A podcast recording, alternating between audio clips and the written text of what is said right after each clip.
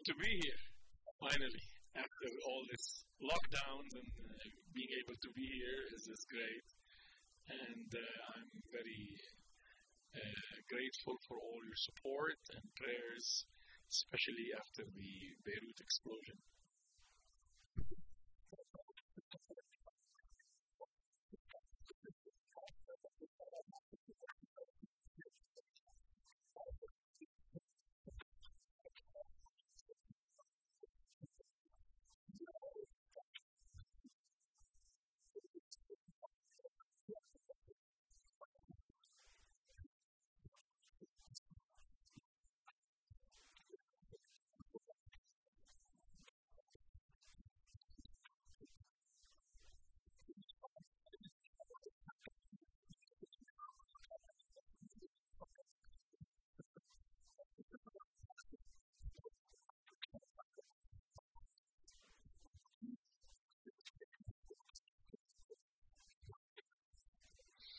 Well, a lighthouse is a medium uh, in which uh, the love of Jesus is shown and the truth about about Jesus is shared. Um, and it's not, I mean, we didn't come up with it. It's not that we didn't invent the wheel in that aspect. We just read the gospel and saw that Jesus was a light. And uh, wherever he went, he loved on people and he shared the truth with them. And I, I think, uh, in my mind, I said, why don't we go to this old method? It worked in Jesus' day, most probably to work today. And uh, it really was instigated by the time when we went down to Tyre to plant a church. And uh, since I got saved, uh, the Lord was leading me to, to reach my people, which are the Muslims. So, as you know, my name is Muhammad, and no Christian family is going to call them child Muhammad. Uh, and uh, I come from a Muslim background. I feel a responsibility to, to reach them for Christ. And uh, but for 20 years I ran away, and then the Lord got me straight through whacking me with a two by four, and uh, called me to Tyre. And when we came to Tyre, I mean Tyre is a known city. It's in the Bible. It's Jesus, where Jesus came, and where uh, Paul came, and there's a Christian quarter in it. And the obvious thing, thing to do as, as a minister of the gospel is to go to the Christian quarter and start ministering. But no, we need to go to the Muslim area. And we need to set up shop there. And we really need to live the gospel among Muslims, and that's what Muslims lack today. Uh, everywhere, even in America, uh, in the great cities like Minneapolis or Dearborn, you find the Muslims living alone. That's not good. There's no way we can reach them this way. They're going to become more antagonistic, more self entitled, more uh, you know, aggressive. We have to go live with them. And so we went to the Muslim sector of Tyre and we set up shop there. And after five years of being the light there, Jesus planted his church there, built his church there. And it dawned on me at that time that's what the Muslim world needs 1,000 lighthouses. We need to plant lighthouses everywhere in the Muslim world.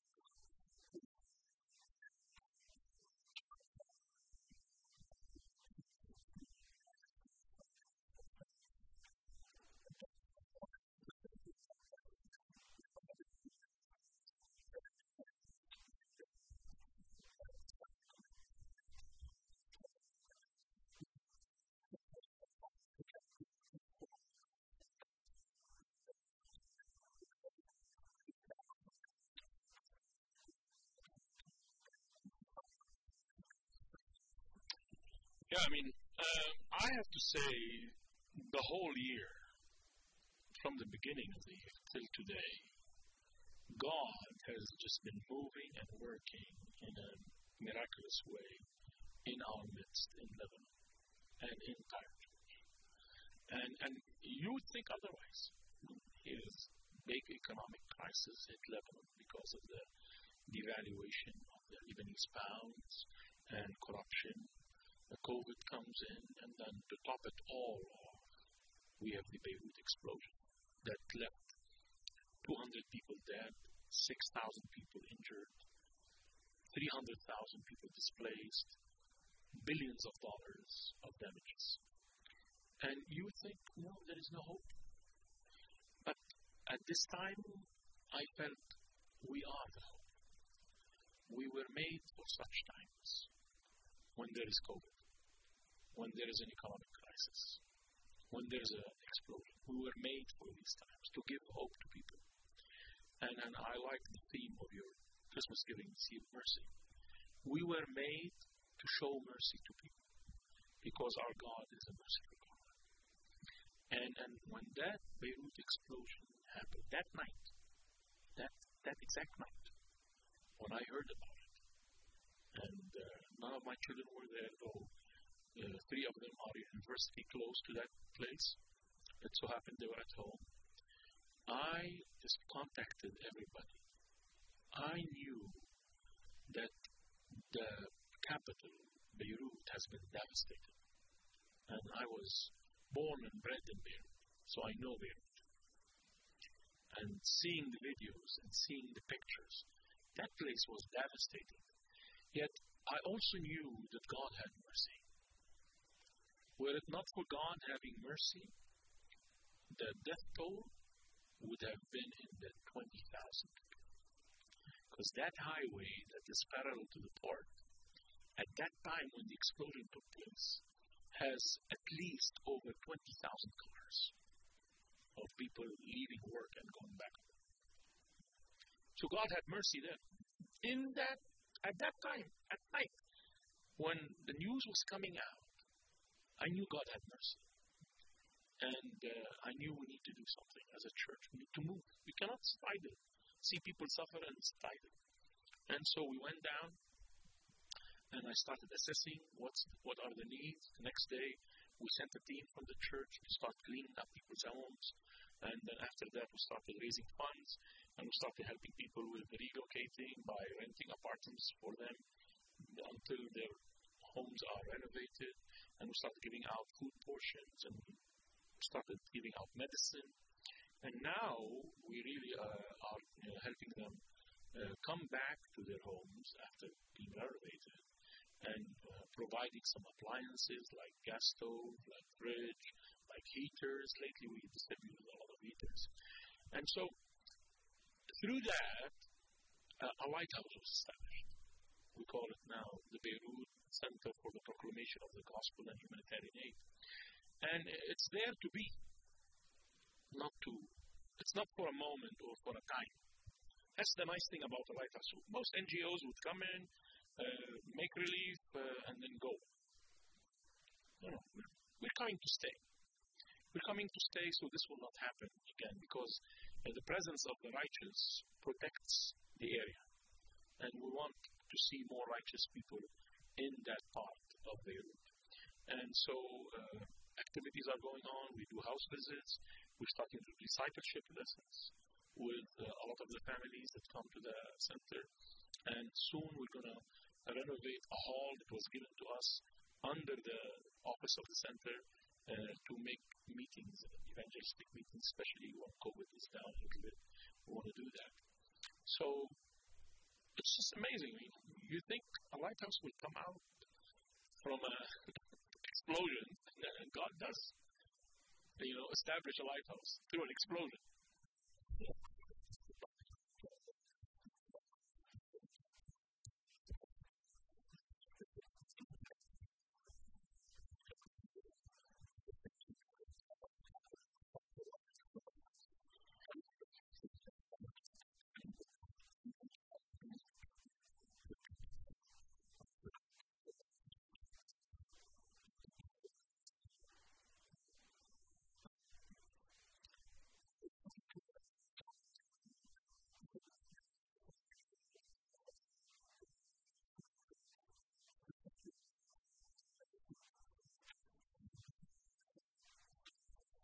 Yeah, I mean, uh, every refugee gathering, especially in the Bekaa has uh, a rooster or the guy in charge. And being all of them Muslims, you just can't go into the gathering and serve people and tell them about Jesus because uh, instantly they will tag you as a spy or as an infidel and don't talk to him, don't do anything. So we have to uh, make a good relationship with the roosters so we can have mercy on the people. Uh, sadly, so.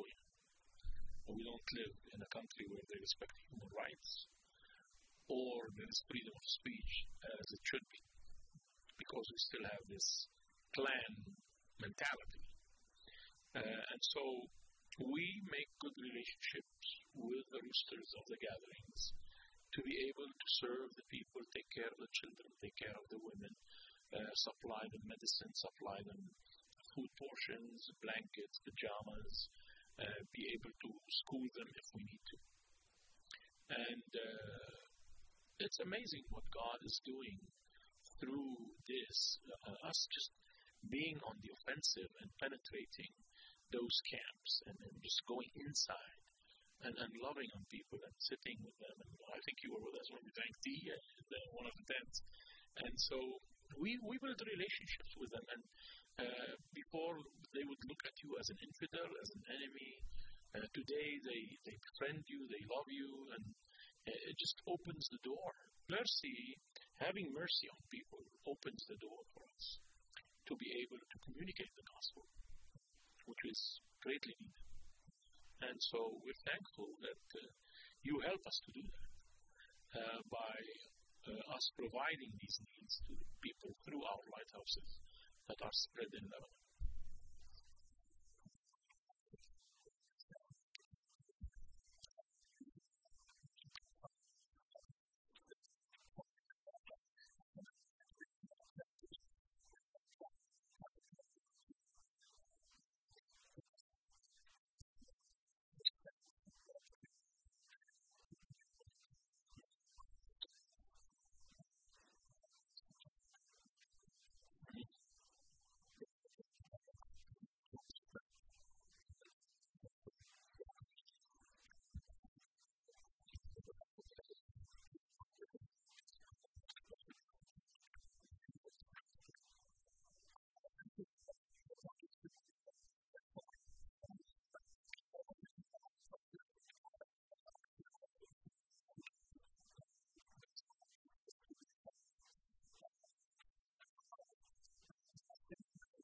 Syrian refugees.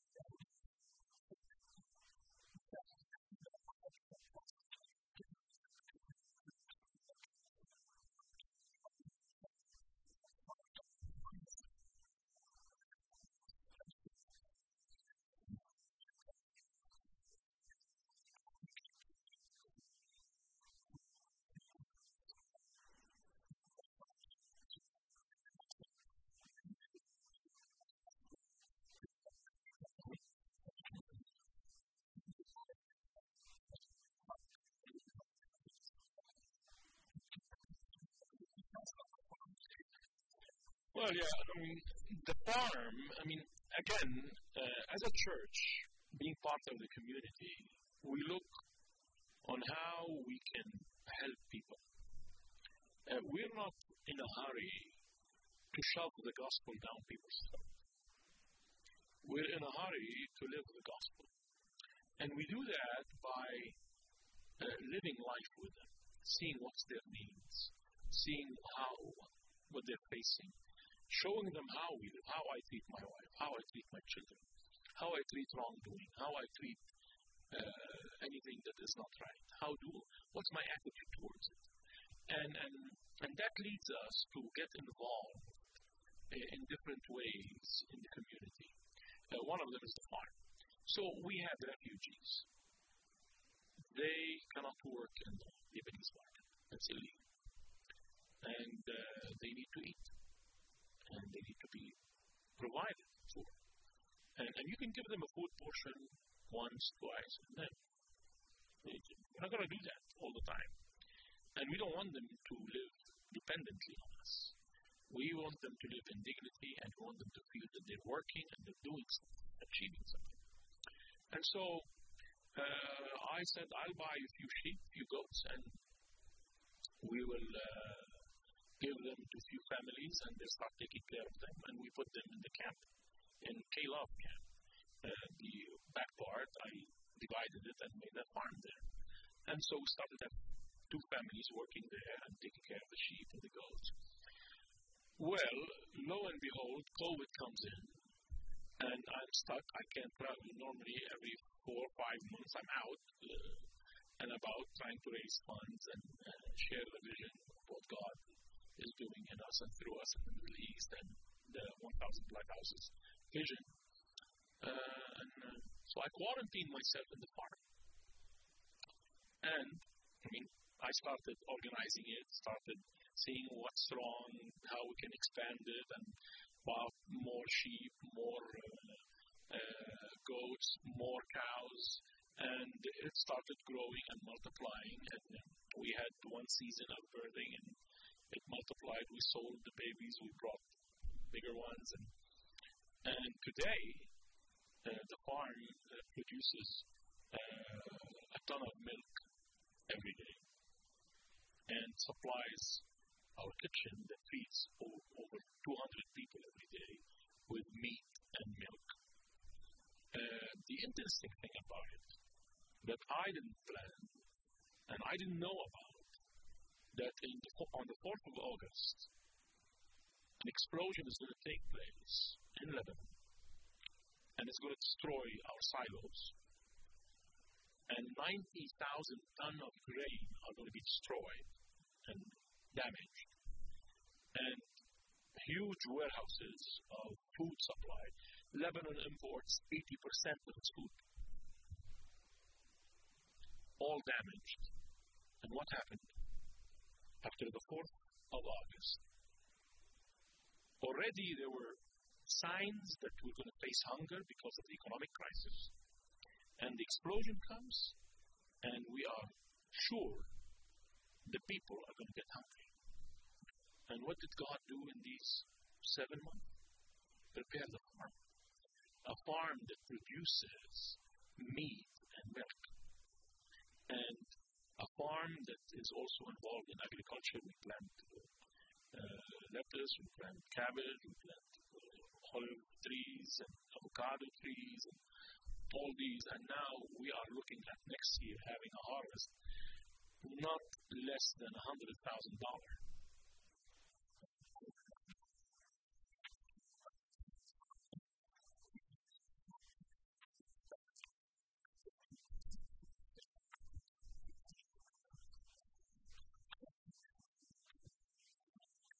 have a hundred people employed in our pieces of land now and the farm working, supporting a hundred families. Yes, yes, yes, yes. And, and, and, and living life, living life with them. Remember that. You know, every day, uh, our church members, me, we rub shoulders with them. We live life with them. When they lie, say, maybe shouldn't lie. When they cheat, we catch them. Say, we're going to forgive you. This is not the right way to do it. Living life with them is something just awesome. And then uh, during that time, God opens the door for us to have a camp, a new campsite. And uh, this lady was a Christian. Her mom is not doing well. She needed money to take care of her mom. Her mom had a piece of land, and she wanted to sell it. And she was looking for somebody to buy it. Uh, she found few Muslim buyers, but the village people said, "No, you can't sell to Muslims. This village is Christian. It needs to be Christian. We don't want Muslims to come in here." And so she heard about me and she called me and she said, We know that uh, you have that camp and you're buying land and uh, I want to let, offer you this. I said, How much you want for it? She said, $100,060. I said, What? I want $160,000. She said, No, no, no, I can facilitate anything you want for you. I said, Okay, we'll go see it. I, I remember, I think Mark and, and you were with us when we went up and saw the land. I took a look at it when it was bushy and there was nothing there. And uh, I came back to her and said, look, I, I can't pay you 160000 I can't even pay you a down payment. I mean, the situation is not that good. She said, just give me a couple thousand dollars a month and I, will sell it for you. I said, okay, we're talking sense now. Makes sense. And I said, okay, we'll do this. And uh, we made a deal and we bought the land and she gave it to us and uh, we fenced it. And it's a beautiful piece of land after we cleaned it up. Has 60 uh, pine trees, 40 years old each. Has 200 olive trees, 15 years old. Uh, we already harvested them this year. We made olive oil and olive uh, pickles, and, and, we took the pines and uh, beautiful place uh, on the back overlooks Mount of Transfiguration. And uh, God is just going to use this place. And uh, we were always looking where we're going to take our teenagers and teenagers from other churches to encourage them to live for the Lord and, and to go forward uh, where we can have a private time away from the peer pressure of society. And here God gives it to us at a time when we think, oh, you shouldn't do something like this, you shouldn't buy something like this. And God said, no, you're going to buy it, and I'm going to make it so attractive, you're going to buy it. you know, I said, okay. And then we did.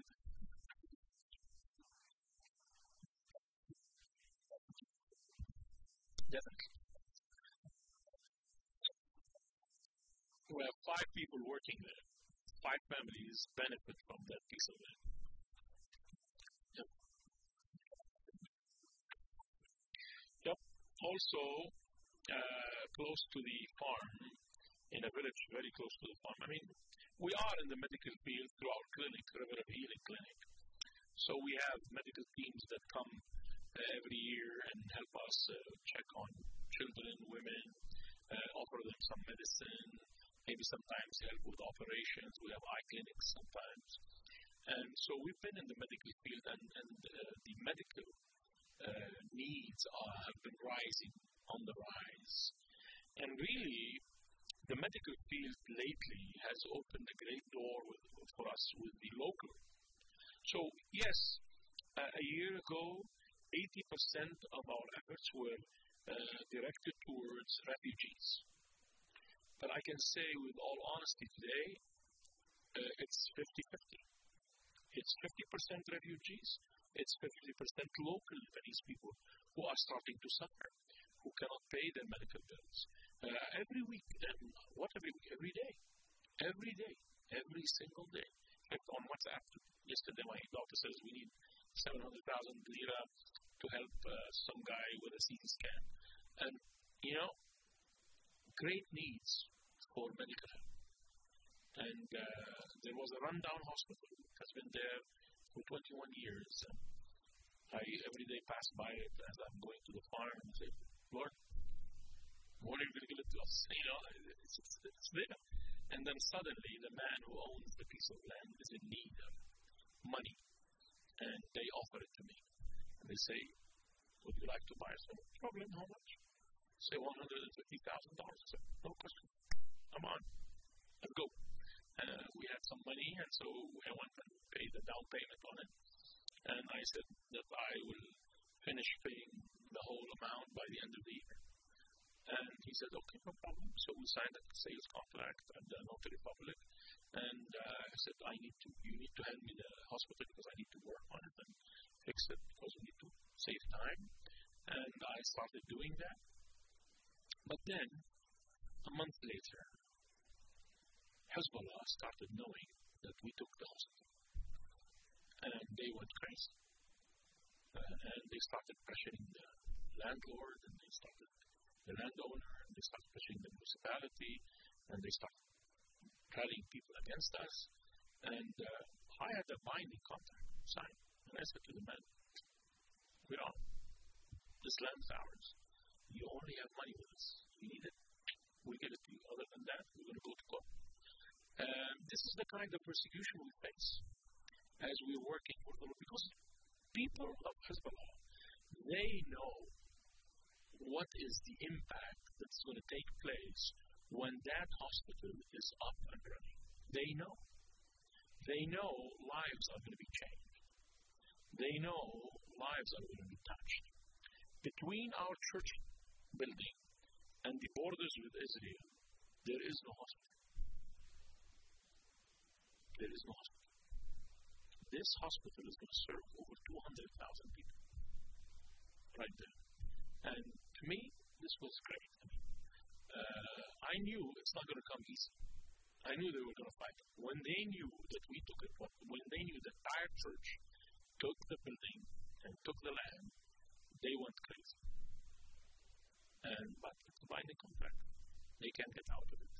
And with God's help and support, we're going to fulfill our commitment to it. And uh, we're going to, by the spring, have the building ready, ready to be used. And from there on, we look forward to God uh, providing all the needs that are needed to make this hospital run and be a blessing and have mercy. Mercy on people.